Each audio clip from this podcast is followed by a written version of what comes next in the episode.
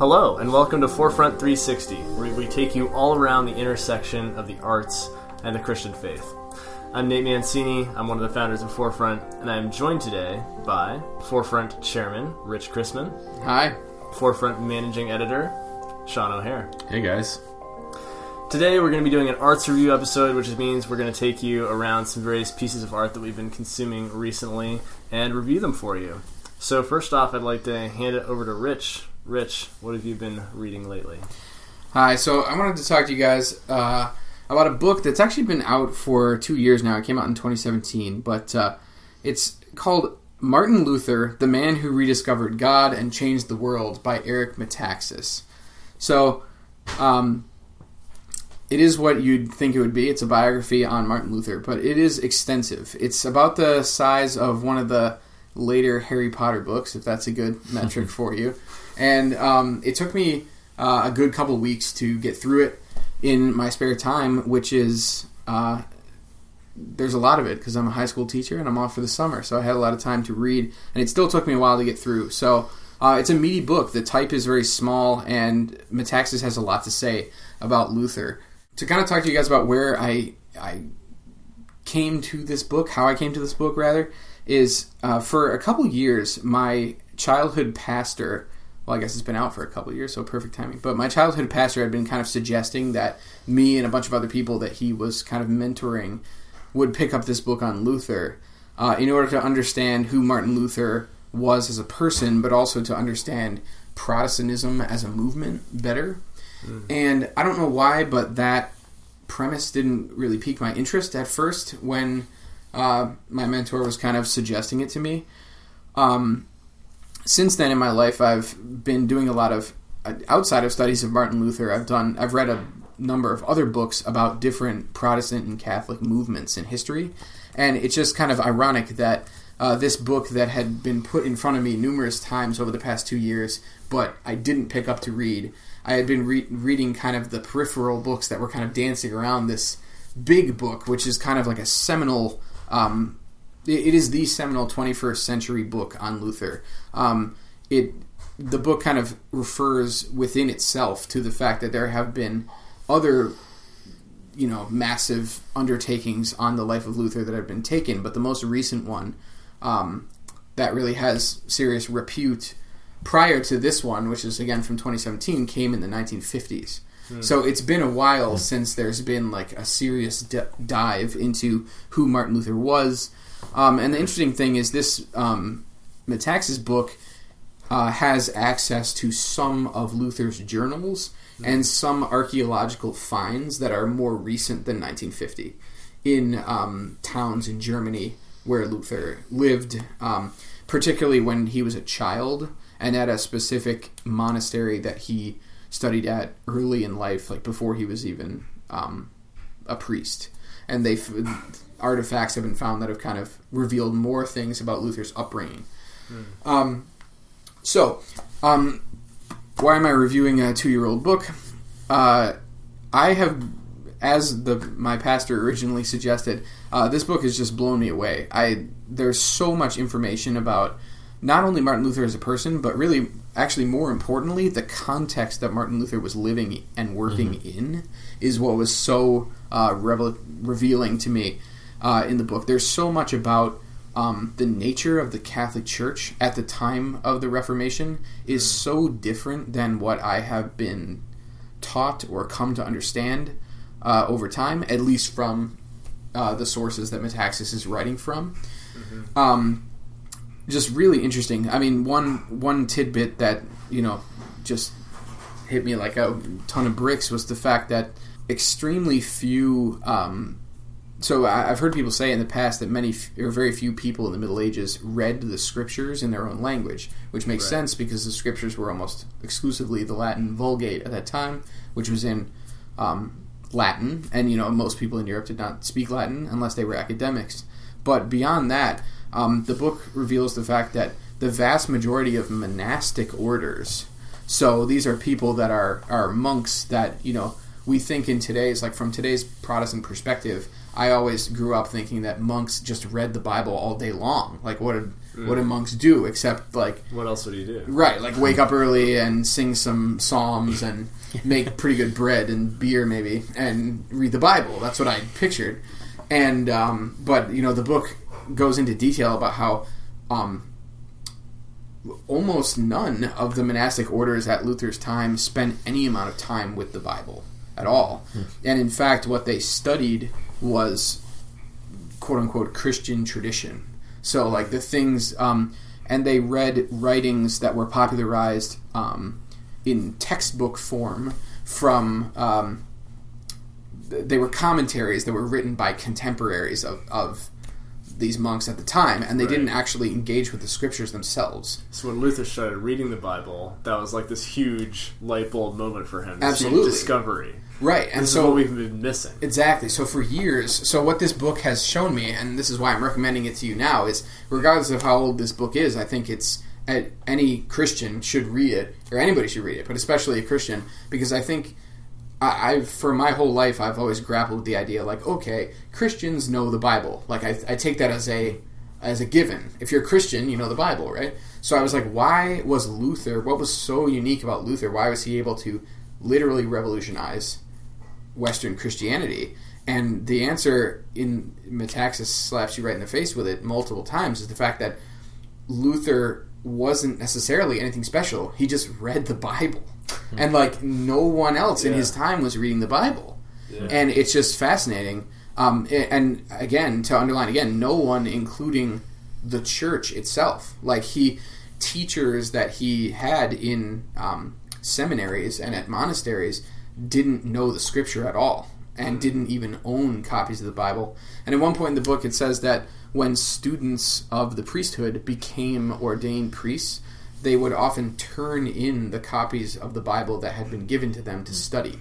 Probably could- a scarcity of manuscripts, perhaps, or something. Or It could be, but Okay. that means that that the majority of active priests in Germany at the time of Luther didn't even own a Bible. Wow.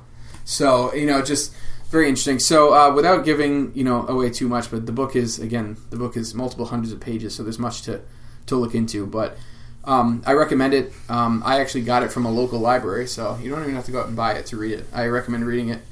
Um, one uh, kind of alternate side or counterpoint that I will give is um, you can tell pretty early on in the book that um, while the author does source everything that he is writing, there's nothing that seems to be coming from thin air or a personal opinion. Like everything is, is sourced and indexed.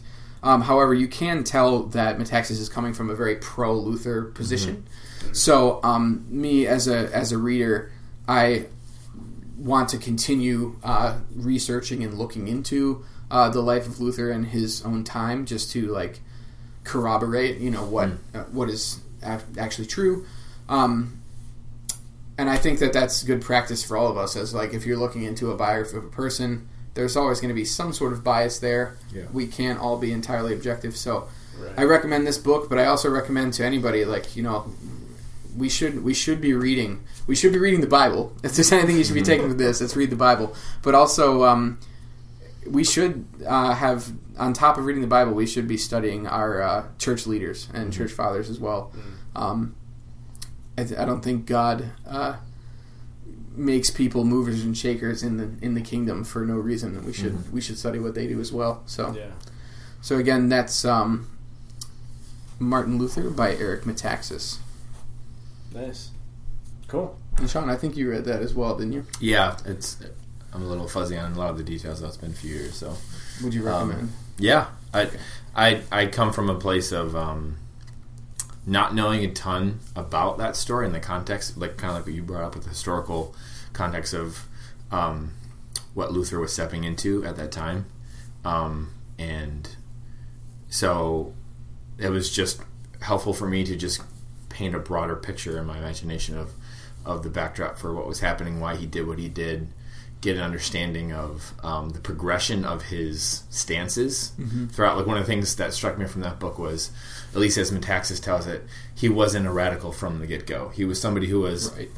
um, very um, willing to respond to you know to the the correction of the church and he just he saw these problems and he was very open-minded and then as time went on that was an interesting thing that stuck out to me Yeah. about that No, it's- book. it's very it was very it was a very helpful book Right. I, I think uh, from what you're saying, I'm remembering too the fact that the it's very interesting how the idea of reforming the church or creating something that was separate from the capital C Catholic Church at the time was not was completely unthinkable to mm-hmm. people at Yep. that time. So now in a world where there are many many denominations and kind of brands of Christianity, it's easy for us to think like, oh yeah, he just like started a new branch. Mm-hmm. But like at that time, there, you know, at, at least in Western Christendom, there was no other branch. Yeah. And if you were not a part of that singular branch, you weren't a Christian. Yeah. So it, it really just shows you how, mm-hmm. um, and that, that that evolution though that you were talking about is fantastic. Where in the beginning, like he would n- never have dreamed of going Yeah. Mm-hmm. against the church, but then you know the Bible spoke for itself, and, and Yeah. things needed to be done. Yeah. So yeah, it's cool. yeah Cool. All right, so Sean, what do you have for us?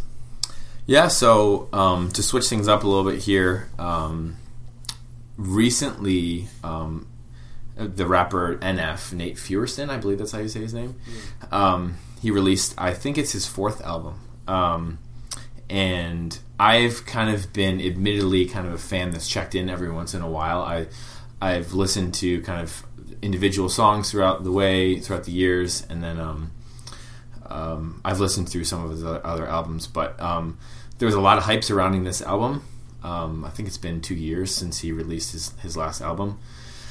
And uh, the name of this one is called The Search, and it actually has 19 tracks on it, so it's quite the quite the project. Um, but yeah, so there was a lot of hype leading into it, um, and so I definitely checked in for that. And uh, one of the fun things, just to kind of give you a little personal spin on this, um, you know, when I have time where I'm riding my mo- motorcycle around and stuff like that, I have time to like listen through like a whole album. You know, if Yeah. I'm going on a longer trip and, and stuff. Yeah. So I've actually listened through this um, two or three times, probably maybe maybe a little bit more, and that's been interesting as it's kind of opened up. Um, but yeah, just I, I mean, he has a very distinct style, um, very compelling. Um, one of the things that's apparent about his music is that it's very intense um, and it's very raw. And it's actually interesting too because you'll watch him in an interview and he's he seems like a pretty laid back, um, even keeled kind of a guy. But it almost seems like his music is an outlet where he really gets into stuff um, at an intense level. Um, he also has um, a pretty uh, and he has some pretty tough stuff in his past, and so a lot of that stuff he's he's transparent about it, and it comes out in his music. So I think that's what lends that character to his his stuff. But Yeah. the the name of the album is like is called The Search, um, and one of the big themes that I drew out of this, there was a lot of different stuff that he was talking about, but one of the big themes that struck me a lot is his um, his talk about success. He's very um, upfront in calling out how success leads to a lot of emptiness. Yeah. Um, and as I took it, part of that meaning of the search is he's searching for something beyond um, success within the within the hip hop world. Right. Um, and there's actually, I mean, that's it's implicit, or he even mentions it in some lyrics throughout the album. But there's actually one track that's devoted to him. It's just a recording of him talking. Uh, it's about a 60 or 90 second clip of him talking about how a big song from his one of his previous albums blew up, and he's selling out tour dates. And in that moment, that was juxtaposed against his deep emptiness um, and a and dissatisfaction with the what the what came along with the success that he was achieving at that moment. Right. Um, and it's almost like the songs are leading up to that direction, and then he says it explicitly, and then that stays with you thematically throughout the the rest of the album. Yeah. Um, so that's really interesting to explore that because a lot of times artists don't really get into that a lot. Um, so that was compelling, and also it's he switches it up a lot. There's some there's some very emotional tracks in there. Um, there's some tracks that are more just upbeat and fun. You can tell he's pushing the boundaries. He's being creative lyrically and musically. Um, so yeah, overall, I really liked it. Um, just to kind of give you like one of my favorite tracks. Um, it's called Nate, and it's a very elegant idea for the for the song. It's a good name. Yeah, and he um, he is talking to himself at a young age, and he's giving himself advice. He's sharing um, things about the future that's going to happen, and it's just a really like deep song about some of the stuff that he went through and some of the stuff that um, he learned along the way. Yeah. Um, and it's it's an opportunity for him to give insight into his life. Um, but I mean, the way that he constructs the conversation back and forth between his younger self and and him, and how he's um, leading his younger self along the way is, is very compelling. Um, I get goosebumps every time I listen to it. Um, so that's a that's a great example. He's he truly is um, a mastermind when it comes to lyrics. He's just he's able to create um, some really interesting dynamics throughout his songs. So yeah, I'd, I'd highly recommend it. It's a really fun album, but it's also um, very testing. It's very trying. And there's there's a realness, there's a rawness to his music. Right. Um, one of the things that stuck out to me actually, and, and maybe I'll I'll end on this. Um, I recently read a book by Jake Meador. It's called In Search of the Common Good, and um, one of the things that he talks about in the beginning of that book is kind of what he calls the loneliness epidemic that's in our country right now, Right. um, and how um, I don't remember all the specific details and the studies, but he goes through and talks about how like large portions of adults in our country, especially, don't feel like they have people they can confide in, Yeah. don't feel like they have people that are in their corner. More and more people living alone. Not a lot of close friends. Yeah, a lot of anxiety and depression that A is. lot of anxiety is- that results from that. Yep. Um, we see that playing out in a lot of different ways. And I feel like um, NF's music speaks to that in a really resonant kind of a way. And that's borne out in the fact that his album was the number one album for, I think, at least two weeks in a row, Wow. if not more. So, um, and it came out at the same time as Chance the Rapper's album, was also another Right. powerhouse in the industry. And, you know, and he, you know, he, he bested that for like two weeks or something like that. Wow. So I I think there's something to be said there for the way that he's tapping into this real phenomenon that's happening within our country, especially.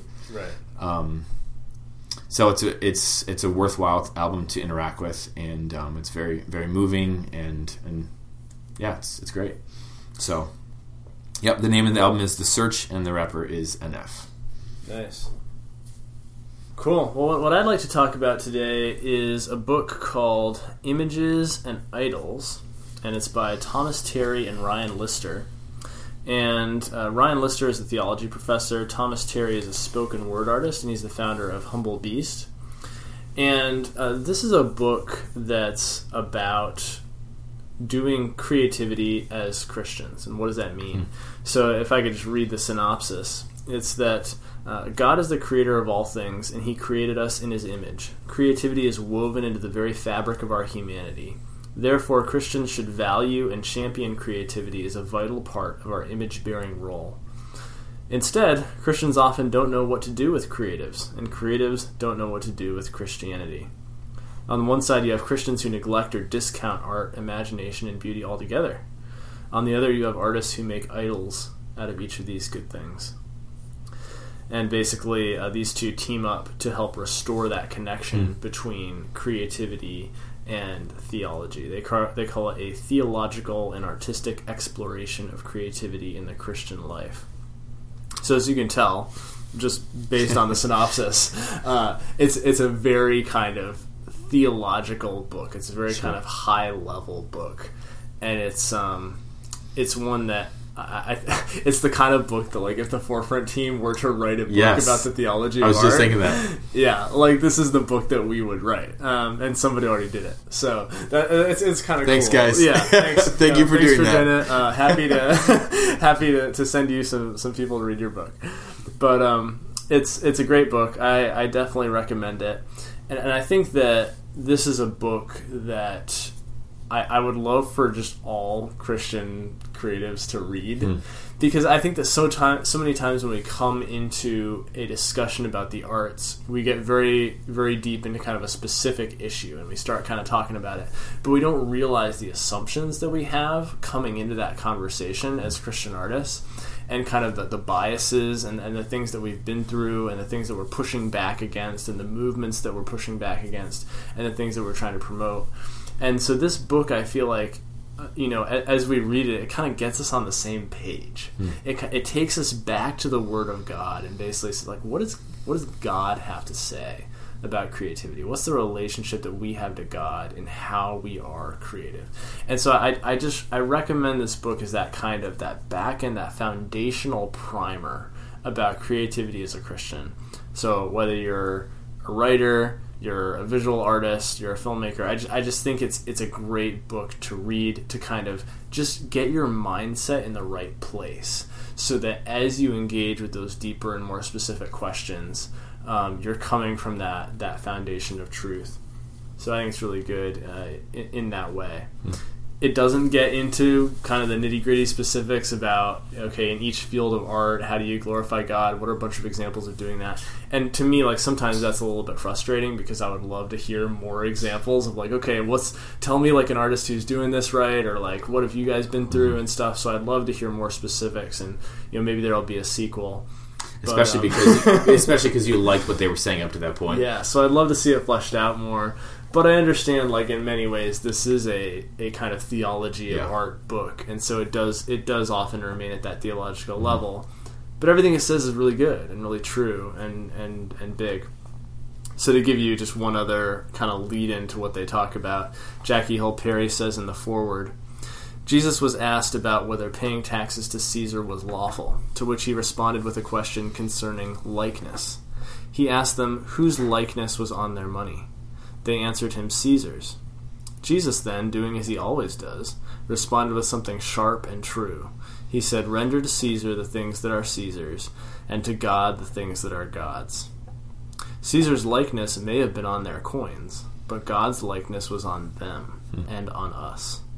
Rendering to God what belongs to Him won't happen as long as humanity in general, and creatives specifically, assume that they, not God, have a claim on themselves and all that they create. And later she says, God is the first creative and the ultimate source of creativity. Let's look to Him as we try to make heaven and earth with our bare hands.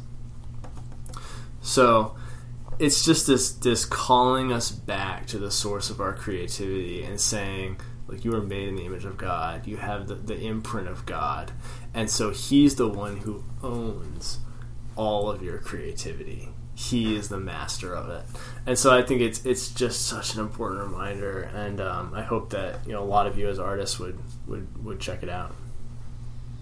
Um, what is you talked a little bit about how it takes you back to some foundational things.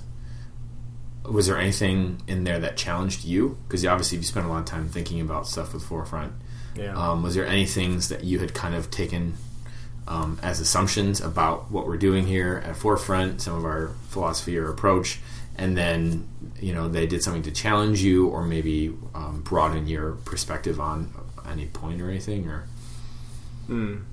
So I I think that one thing I've been thinking about recently is that Jesus says that he came not to be served but to serve.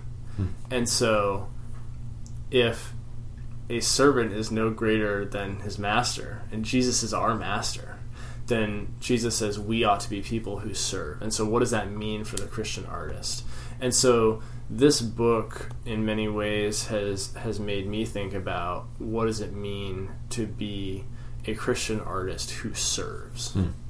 What does it mean to serve with your art? Um, because so much of what the world is telling you is that your art is ultimately for you.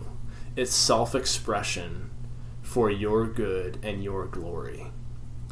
But what this book and what I think scripture calls us to is that our art, just like anything else we do, is actually for the good of others and for the glory of God.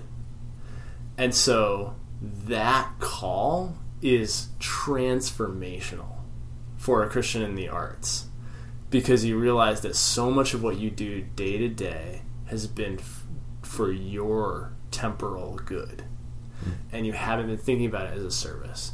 And so I think that I personally need to think of my art more in service of others, um, not to win the crowd, but to serve that person in the crowd, to serve others specifically, to love my neighbor. And how do I use my art to do that? And actually make myself small and Christ big. So that that's what I think this this book has kind of reminded me of and, and kind of gotten me to think about. I think it's big. That's awesome. That's wonderful.